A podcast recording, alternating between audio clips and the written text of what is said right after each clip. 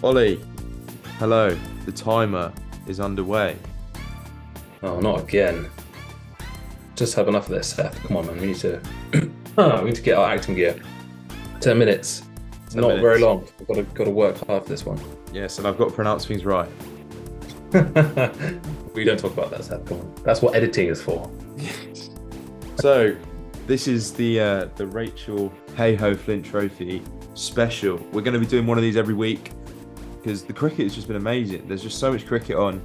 We're sorry we didn't mention it on Saturday or Sunday, but we've decided to take this format where we do a special episode where we can focus wholly and fully on the Rachael Heyhoe Flint Trophy action from the weekend. So, without further ado, firstly, Ollie, how you doing? mate? Thank you. Yes, I'm also here. Uh, we are doing very well. Very excited to work through what has been an amazing week of. It's not. It's not surprising at all, but a great week of uh, of, of cricket. And as I say that, the TikTok clock is uh, ticking down at a frightful speed. So we need to get on. What we're going to do: quickly go through the results, catch up, so you know the context of what we're going to talk about. Then we're going to dive in and give you our our jovial look at all of the action. Um, so, Northern Diamonds played Western Storm at Headingley. Northern Diamonds won by 105 runs. Southern Vipers took on Sunrisers, and I'll be pleased to tell you, all the Sunrisers fans are pleased to know that they got a win finally in this competition. More on that in a bit. Sunrisers beat the Southern Vipers by 126 runs. Two other results to talk about. The Blaze beat the Central Sparks by 59 runs, and then the Southeast Stars crushed the Thunder, or rather rumbled the Thunder with a 131 run win. Now, Seth, there's only one place I want to start with this, and that's the Sunrisers Southern Vipers match. Of course. What were your musings? I always say that word for some reason on that game. Abtaha Maqsood is a gun bowler. So that's what we're done, mate. It's all that needs to be said about that game.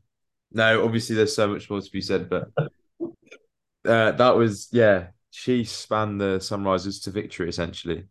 Five wickets, only conceded 30 runs from her 9.2 overs, and you know it is it is difficult sometimes entrusting nine ten overs to a spinner in a one day match because if they're expensive, if they're not can't find their groove, can't find their rhythm, they're very easily looking at going upwards of eight, nine runs and over. But Maqsood bowled tightly. She bowled tightly because sometimes you concede that that tight bowling to take wickets, right? But she did not do that. She was given a good platform to defend. Let's not take that away from the batters. Um, under 19 captain Grace Scrivens, she had a an incredible preseason. She continued that form into the proper season half century, and also Jodie Grewcock just missed for 69. As someone that, you know, is a bit of a self proclaimed Sunrisers supporter, Ollie, you must be buzzing. Well, it was the first time, I think the first time ever, that all of the Middlesex affiliated clubs were victorious on the same weekend. And it's the kind of thing where you think, oh, that shouldn't be that much big of a deal. But when you think about how long it has been since Sunrises were first announced, and how this is the first win they have in the Rachel Hayflint Trophy, and how they've only ever had one other victory, and that was one time in the Charlotte Edwards Cup last year. It's been a long time coming for the team, and I think it's again testament to the to the staff and the backroom team that have facilitated this kind of progression that we've seen. But also take nothing away because they they earned it against a really strong Southern Vipers team that have what three England internationals in their ranks, three or four? And that's the kind of pedigree that you would go into this thinking there's no chance they're going to get there if they're going to break their streak, their losing streak.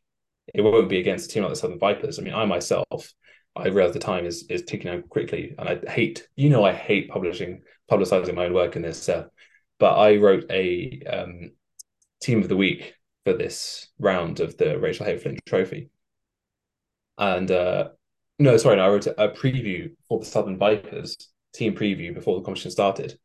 And I was reading this thinking, okay, well, yeah, they're a really good team, this, that, and the other. They've got a walk in victory first up against Sunrisers just to get them into the swing of things, and they can maybe mount a title challenge.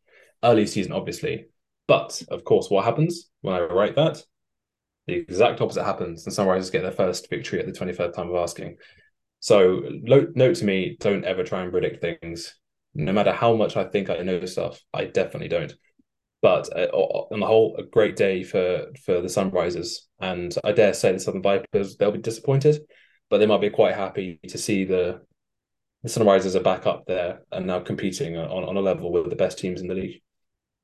Definitely, it is great to see, and it's great to see that the competitive competitiveness has increased. You know, you've got a team like you say, a team that struggled greatly last year against one of the best teams, if not the best team in the league last season. Uh, so it's great to see. It's great to see. Now moving on, we've only got four minutes left, so we need to get a bit of a move on here. Uh, well, let's go over to to the Southeast Stars. Let's go down to Old Trafford, and this was a bit of a dominant victory as well. I don't know how many people predicted this. You know, batting certainly not batting first. Stars, three hundred and thirty-four first inning score, incredible, incredible scenes, and uh, yeah, Paige Schofield. Let me. I want to hear your thoughts on her, Ollie. Her century. I mean, 111 of 90 in itself is impressive enough. Then you take into account just the sheer quality that they were going, she was going up against, that the Thunder have at their disposal. You got what? Kate Cross, Alex Hartley, Tara Norris, first five from the WPL. Definitely thought that myself and didn't steal that from you, Seth. Uh, you have Emma Lamb. I mean, that's uh, Deandra Dottin as well. I mean, that's a star-studded bowling lineup if I've ever seen one. And not only did she just smack 100 off that, it was the fact it was 111 not out, so they couldn't even dislodge her after all of that. And also, it was just the kind of the brutality of it because there were 11 fours and 11 fours and five sixes in it, and it sort of just made a mockery of the format, really. Because we'll go on to talk about the Northern Diamonds; they've done a similar thing. But if this is a sign of things to come, then this is going to be of the hundred on steroids if you're not careful, and it'll just sort of be. I'll just get overwhelmed by how much how much cricket's going on. That's that's too exciting. So, yes, yeah, uh, we must get a move on. We've got two and a half minutes left. Uh, so let's move on to the aforementioned Northern Diamonds. And, you know, you're talking about players just making a mockery of the bowling attack. There are two players in this opening innings, especially for Northern Diamonds, who basically did just that.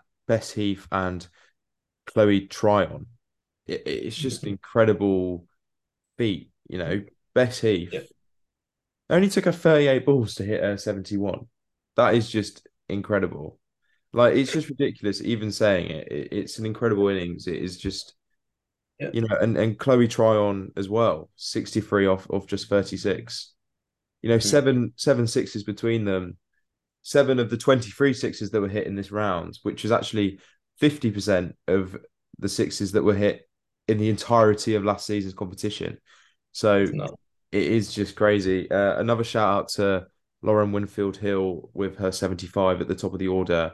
A real anchor innings in that in that game. Um, Western Western Storm in reply, not great, not bad. Fran Wilson top scored with a run of ball 43, but a good innings from Katie Le- Levick, who, as we say, as we were saying previously, those ba- those batters made it seem it wasn't going to be a bowler's day, but she managed to end up with four forfeit as we go into the final minute, and we've got one more game to talk about, and we can dedicate a whole minute to it. We will try and be better with our timings, but it was a winning it was a winning debut for the Blaze at Trent mm-hmm. Bridge. Uh, Ollie, you caught some of this one, I believe.